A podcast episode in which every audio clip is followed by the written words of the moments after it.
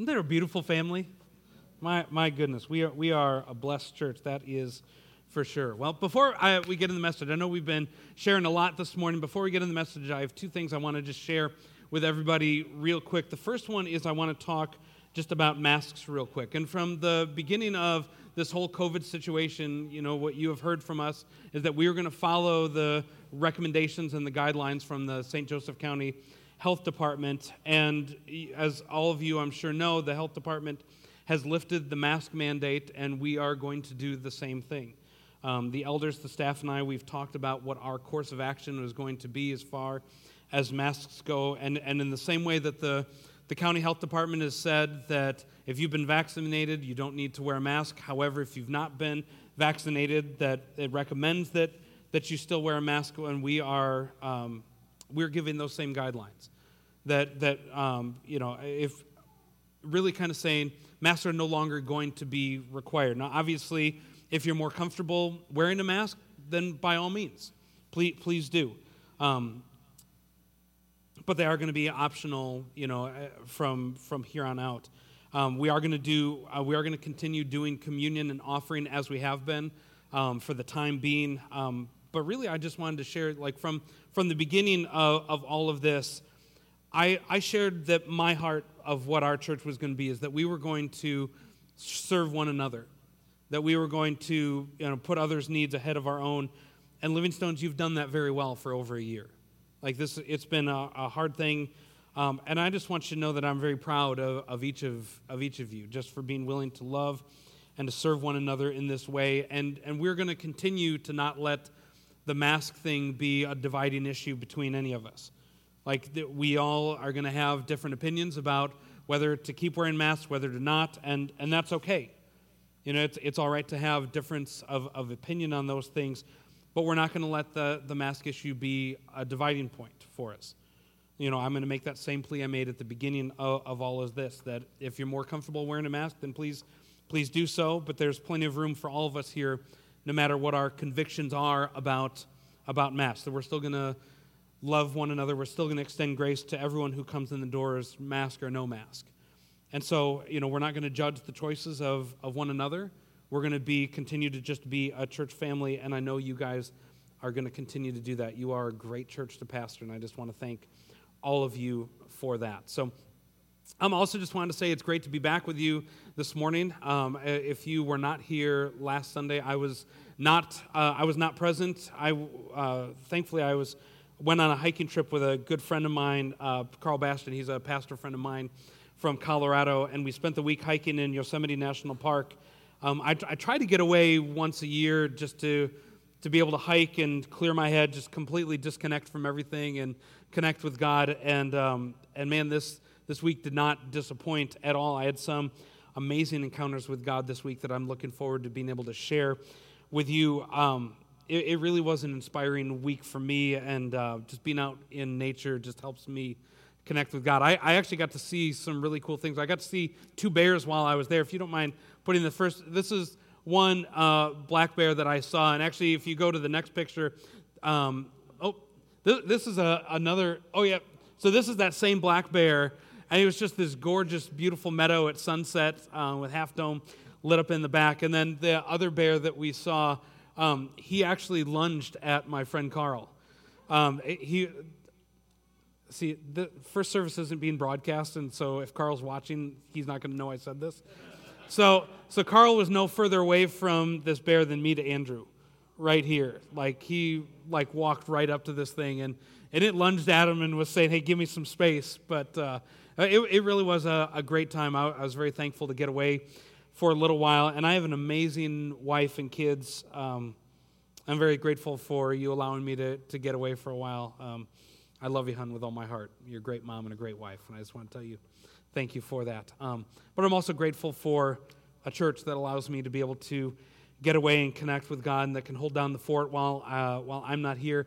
Um, Angie, thank you. Last Sunday, you did a great job. Can we give Angie a great hand? For, for the great job she did last week. I got, I got to listen to her message. Um, she did an incredible job. If you weren't here, I'd encourage you to go back and watch or listen to last Sunday's message. So, we are, this morning, we're going to conclude our series that we've called The Art of Neighboring. The Art of Neighboring. And with summer right around the corner, with us kind of turning the page on COVID, as I, as I pray that we are, um, our neighborhood outreach that we did a week and a half ago, and our uh, uh, Inside Out series, and the movie night, and everything that we have going up, we thought it would be a great time to talk about what does it look like for us to be great neighbors. What does it look like for us? And in the first week, I shared with us about how we need to dismantle the us versus them mentality that is so easy for us to fall into and that culture so often uh, reinforces. There's us and then there's, there's them. And I challenged every one of us to, to consider right, who is your them? Who are the people that you don't consider one of us? Who is your them? And, and not just who are them, but find ways to go and connect with your them. And then last Sunday, Angie spoke about Micah 6, 6 8 to act justly, love mercy, and to walk humbly with your God. And that I love Southside is not just something we do as a church, but it's who we are. It's, it's who we are, and every one of us has a part to play in, in reaching and impacting our community that's right outside our doors. Well, this morning I wanted to share one of what I feel is, excuse me, one of our biggest obstacles we have in, and that prevents us from being great neighbors. And it's the fact that neighboring is very inconvenient. Neighboring is very inconvenient because it costs us something. To truly be a good neighbor and to love those who are around us, it, it's not something that we can just nod our heads about and we can agree with, and it just naturally happens. But being a good neighbor, it, it takes time, it takes investment, it costs us resources, it, it costs us patience getting out of our, uh, getting out of our comfort zones, doing things that maybe we've never done before. It's inconvenient. Now, I, I don't know if, if you've ever been like me, but have you ever wanted to walk around with like a do not disturb sign hanging around your neck? Kind of like you do like on, on the hotel doors where you, you, know, you can put the, the do not disturb sign on. Um, you know, like we've, we've all felt that way before. Or maybe there's like you've been shopping in Martin's or Target, something like that, and you see somebody that you know, but they haven't seen you yet, and you like are going out of your way to try to avoid them because you're like, oh, I'm busy right now. I don't want to have this conversation. Has anybody ever done that before where you're like trying to dart in and out of aisles and just hoping that you don't, you know, run into one another? You guys are more holy than I am, I, I guess. But, you know, or, or, or do you remember the days before having caller ID on your phone? Like, like for young people in the room, there was actually a time where you didn't know who was calling you until you picked up the phone and you answered it. Like now, like we can see who's calling us, you know, we decide, no, I'm not going to answer that one, you know, like because because I know that conversation is going to take me a half an hour, and and I just like, oh, I just don't have that time to give because we, we're all so busy. We're doing, we're all busy doing our thing. We have our own agenda. We have the things that, places we need to go, things we need to get done. We're in a hurry getting here. We have to make a quick stop there and trying to cram as much as we can into a very limited amount of time that we have. We try to, we try to like get everything we can out of the day, and sometimes it's hard being interrupted.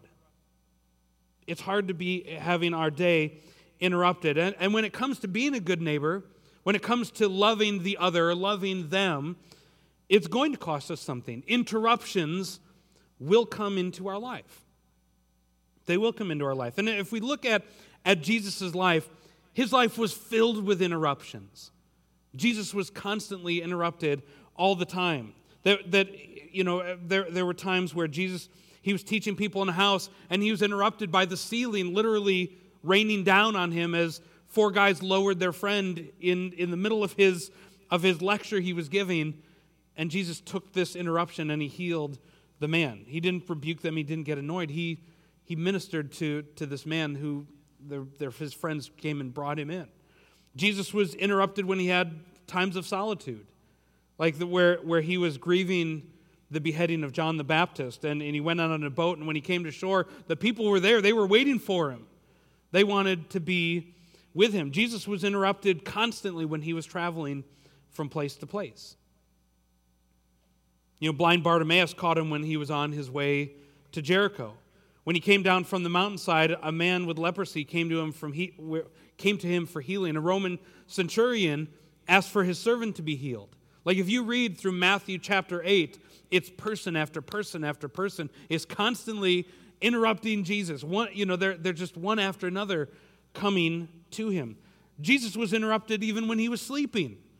If you remember the story where Jesus was asleep on the boat and the storm comes in and the disciples, they quick wake him up because they were afraid they were going to drown. Like he, he was interrupted, Jesus was interrupted so much that even his interruptions were interrupted.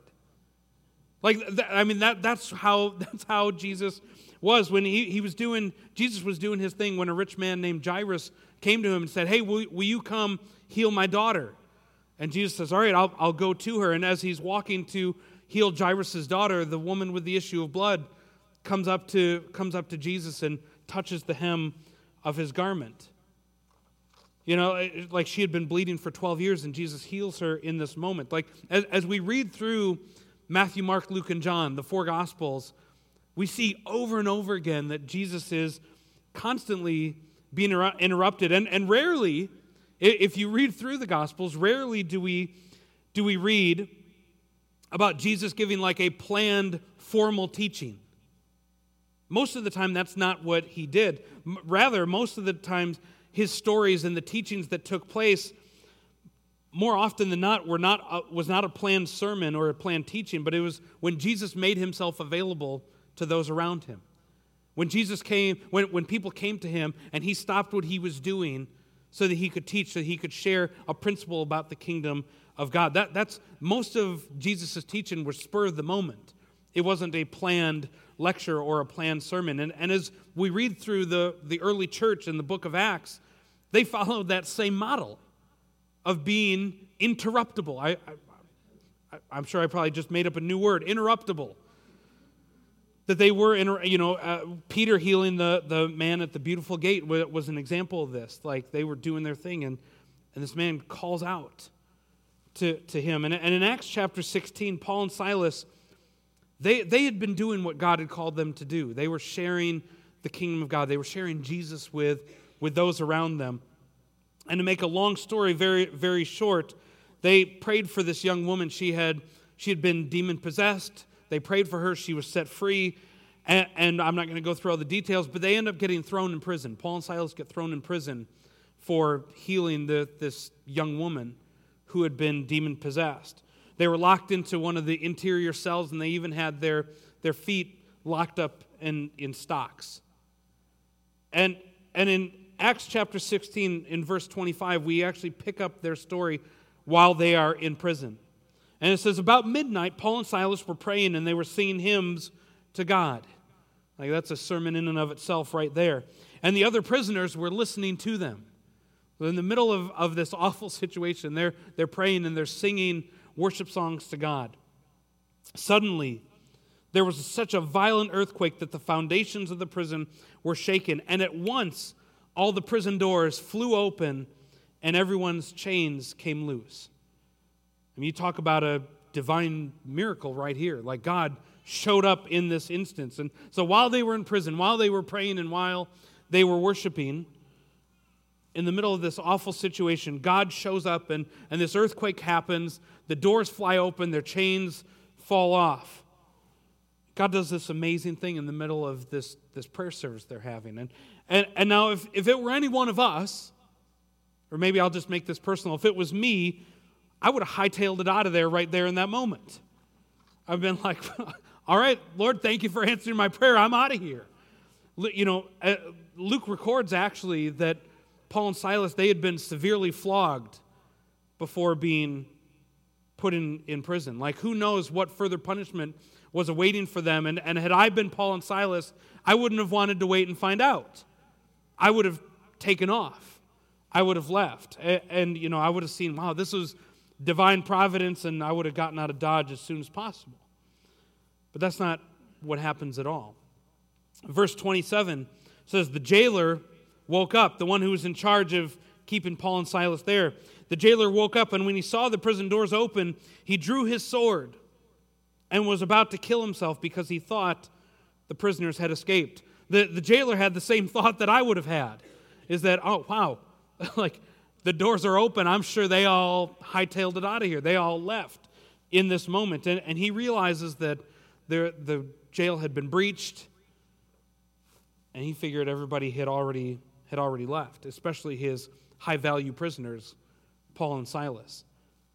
And he knew that the punishment for him for allowing the prisoners to escape was that he himself was going to be executed, and he wasn't going to wait for that to happen. He was going to fall on his own sword. But Paul and Silas, they were like Jesus, they were interruptible.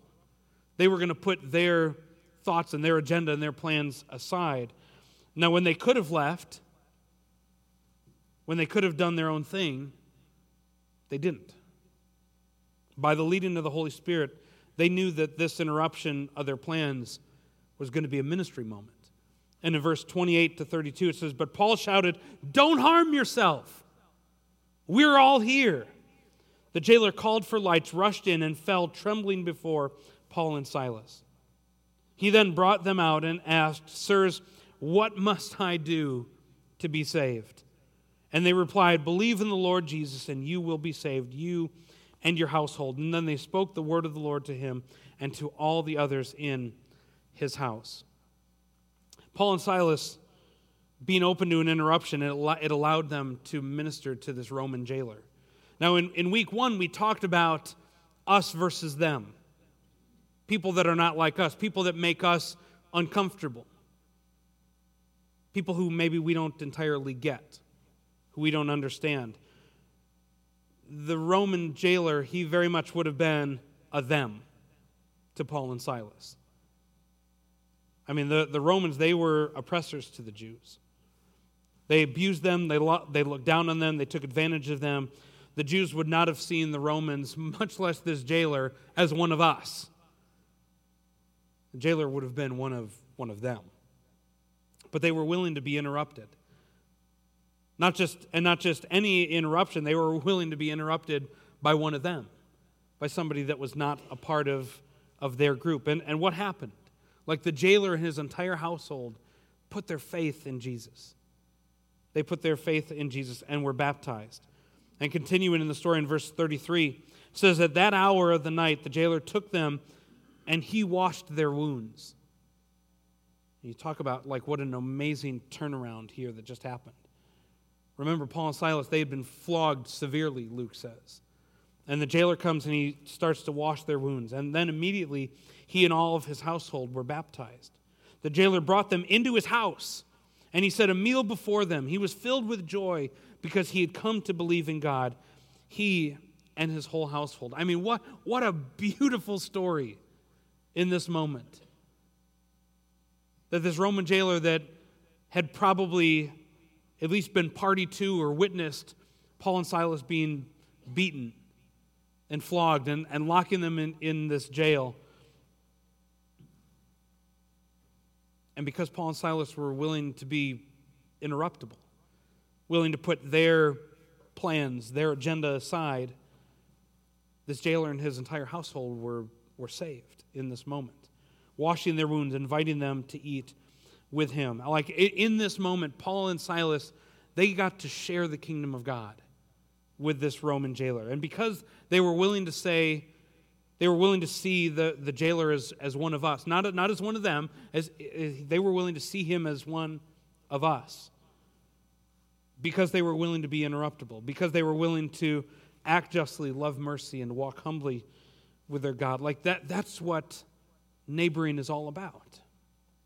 That's what it means to be a good neighbor. Like we, we don't love our neighbors because we want something from them or we're trying to manipulate them in any kind of way. That's the exact opposite. We're trying to share something with our neighbors. That, that's, what, that's what neighboring is all about. And, and when we do this, when we get to share the kingdom of God with those around us, that, that's what Jesus came to do. That's what he's called each of us to do as well. But it's going to be inconvenient at times. It's going to cost us something at times. It, we, we're, we, every single one of us, if I asked you, eh, we would all say, Yeah, I'm, I'm busy. I, I have a lot of things going on in my life. Are we willing to be interrupted? Are we willing to, to, to lend some of our time to somebody else? instead of being so focused on, on me and my agenda and my life. While I was away this week, it was wonderful because I had virtually no cell service this entire week. Um, and, and it, was, it was a beautiful thing. Like I, I, I, there, there was one fluke moment on Wednesday. I, I, had a, I had a signal for a brief time. I tried calling Angela and the worship team as they were practicing, and it didn't go very well. Um, but, but one of the things that I did, and it was so great about it, is I turned every notification off on my phone. I, I don't know if you know any of you that have smartphones, but doesn't it feel like your phone is always alerting you of something, dinging, buzzing, ringing, you know, pop, you know, some kind of pop-up showing up all the time, and, and and it was so nice just to shut it all off, to have no interruptions at all. Like how often does it feel like? Uh, I, again, I'll make this personal for me. How often I feel like my phone dictates to me my schedule instead of me telling my phone and every, everything else what to do. But God brought something to mind to me this week as I was away. Because there, there's times that I get annoyed with the interruptions that happen in my life. You know, I, I shared with you, you know, we see somebody in the in the grocery store or something like that, and we're trying to avoid him. Just thinking, man, I'm going to get stuck in a conversation, and like I, am late, I'm, I'm already behind. Like I, I don't have time to give this person right now in this moment. And, and, and we, we get annoyed by that. But how often am I constantly letting my phone interrupt me? All the time. Like, why am I okay being notified when someone comments on something on Facebook or then when I've received an email? Why am I okay with that interruption, but I get annoyed if I'm in the middle of something and somebody else interrupts me? It, it felt like a little bit of a gut check. Now, now let me I, I guess let me be very clear about something here. Like, there are times it's okay to be inaccessible. Like that, that's not that's not a bad thing. This week was a perfect example of it, of it for me. It, it's not a bad thing. We like we can't.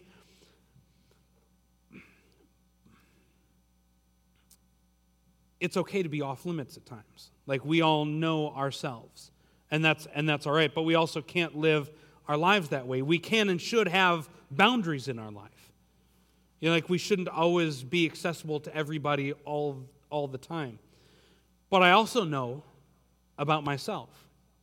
And I know so many people that we become so wrapped up in our own lives and in our, the things that are going on with us that we leave no room for anybody else. We don't leave, we don't have enough margin in our life for those interruptions when God brings them along. I, I was talking to a pastor friend of mine. Uh, this was a little while back, and we were just talking about time management, about how we manage our, our time, and, and all the things that are a part of being in ministry. You know, putting together a, a, message every week, which takes a, a, good deal of time, and staff meetings, planning meetings, elder meetings, meetings with, with my staff, lunch meetings, conversations, planning, organizing, dreaming, reading, growing, learn. I, I, like there's so many things that that happen in the week. And I can have a plan for my week. But then the interruptions start to come. I'll get a phone call or a, or a text or an email. Someone stopping by the office. Somebody is sick. Somebody's in the hospital. Somebody passed away. And then we get, I had my plan for what I thought my week was going to look like, and then the interruptions start coming. And, and I'm, I'm just being real with you right now. And I shared with him that I was getting frustrated because I was struggling to figure out how do we get it all done? How do I manage it all? Like, how do we do all of the things that ministry requires, all the, all the things that I have to do, but also give time for the interruptions and not being so frustrated by that? And he asked me just a, a question that just, just stuck me in the gut. And he, and, he, and he said, Where does the real ministry happen in your schedule? Where does real ministry happen in your schedule? Is, real, is the real work of ministry happening when I'm planning out how to, how to write a description for the new series coming up? Or is it when somebody texts me and they need, they need to meet with me? When, do, when does the real ministry actually take place? Does ministry happen when I'm studying and when I'm working on a message? Or does it happen when somebody's marriage is in crisis and they, they need to talk now? And man, like it really was a gut punch for me. Like, obviously, all those things need to get done. I need to work on my sermon. I need to meet with my staff. I need to, to, to plan and to, and to work on phrasing, like all, all the things. But he helped me see that the interruptions that come into my life and into my week and into my day were not interruptions, but that was the actual ministry itself. That the interruptions that happen, the interruptions that come into our lives, that's where real ministry takes place. That's where real neighboring takes place. When I was sharing with you all the times Jesus was interrupted, ministry happened, neighboring happened, love happened, sharing the kingdom of God happened when he was being interrupted. When he had his own plan, but God set up, had a divine appointment for him in that moment. I'm going to share one final thing with you. C.S. Lewis said this, and I, I pray you follow along with this. He says, The great thing, if one can, is to stop regarding all the unpleasant things as interruptions of one's own or real life. The truth is, of course, the, what we call interruptions are precisely what your life really is the life that God is sending to one day by day. What one calls one's real life is just a phantom of one's own imagination. Like the, the schedule, the, the things I like to have in my head, what my, my plans, my ideas. C.S. Lewis, it's just a phantom of my imagination. But what God really wants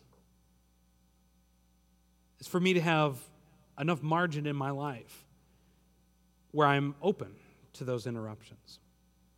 Where I'm saying, all right, God, what do you want me to do in this moment? When I, when I get that, that text or that email or, or when, we, when we see that person in, in the grocery store, instead of trying to avoid them, say, all right, God, what do, you, what do you want me to do in this moment? What can, I, what can I share? What can I say? How can I share the kingdom of God with this person right now in this moment? In other words, like I want to, I want to be able to embrace those interruptions because that's where ministry takes place. That's where sharing the kingdom of God takes place. See, seeing the people in front of me not as, not as interruptions, but as my neighbors who God has called me to, to share and to love. And each, each week in this series, you know, like we've been issuing a different challenge to every one of us in, in this series. Uh, and of something that we can put into practice about what we've been talking about. And, and this morning, I want to I want to just kind of challenge all of us to be interruptible to be interruptible. Now, again, like it's okay to have boundaries, it's okay to be inaccessible at times. But that we would not become so self focused on our agenda and our plan and our time and our schedule that we don't give that time to anybody else. That as, as a church, that we would not become so enamored with our own plans and our own self importance that we neglect the ministry opportunities that are coming our way on a daily basis. Every single one of us, we're, we're interrupted on a daily basis. And so, what can I do to that? God, give me eyes to see. What do you want me to do in this moment? And so, as, as a church, I just want to ask us are we available? Are we available to the people around us? The people at your work? The people you encounter at, at, at the store, at the restaurant? Are you available to those around you? Like, are, are we willing to create enough margin in our lives that when God brings someone along, when God brings somebody to mind, that we have enough bandwidth to love them well? That we could share the kingdom of God with them, from the lady at the checkout to the crossing guard to the bus driver who takes your kids to school to the receptionist at the dentist office. Like the kingdom of God is all about interruptions. And are we okay with that? Are we willing to give some of our, our time, ourselves away to others? Je- Jesus' greatest ministry moments were when he had other plans and something came up, something came along, someone came along. And if we're going to love people like Jesus did, if we have to be available to people like Jesus was. The art of neighboring is putting aside our own agenda and to make space for others in our life.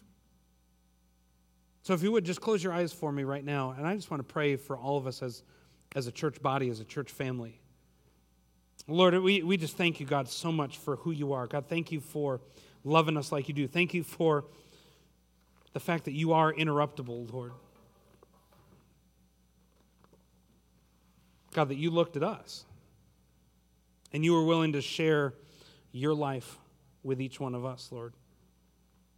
God, you were, you were willing to put aside your agenda and make a way for us. God, I, I pray for us as a church body. I pray for our church family, Lord, that we would be a people, Lord, that would be interruptible, that we, that we would be a, a people, God, that we would have, that we would give those around us space, Lord, to, to interrupt us, Lord, that we would see those things not as annoyances, not as frustrations, but we would see them, God, with, with, with spiritual eyes in the same way that Paul and Silas. They could have hightailed it out of there. They could have done what they wanted to do. But God, your Holy Spirit was speaking to them. Say, no, this, this is a ministry moment. This is a God moment right here. And that they were willing to, to take the time and to share the kingdom of God with that jailer. And God, him and his, his entire household were saved. God, I pray that, that your Holy Spirit would speak to us. God, that you would give us eyes to see and ears to hear what you want us to do in, in a single moment. God, when those interruptions come, when we, when we see the person that maybe we've been avoiding, God, when that phone call comes or that text comes, instead of being annoyed, instead of being irritated, God, that we would embrace it. Say, God, what do you want me to share in this moment? How can I share your love right now? God, I pray that you would speak to us and God, that we would be open to hear what you have to say to us, God. We love you so much, and it's in Jesus' name we pray. Amen.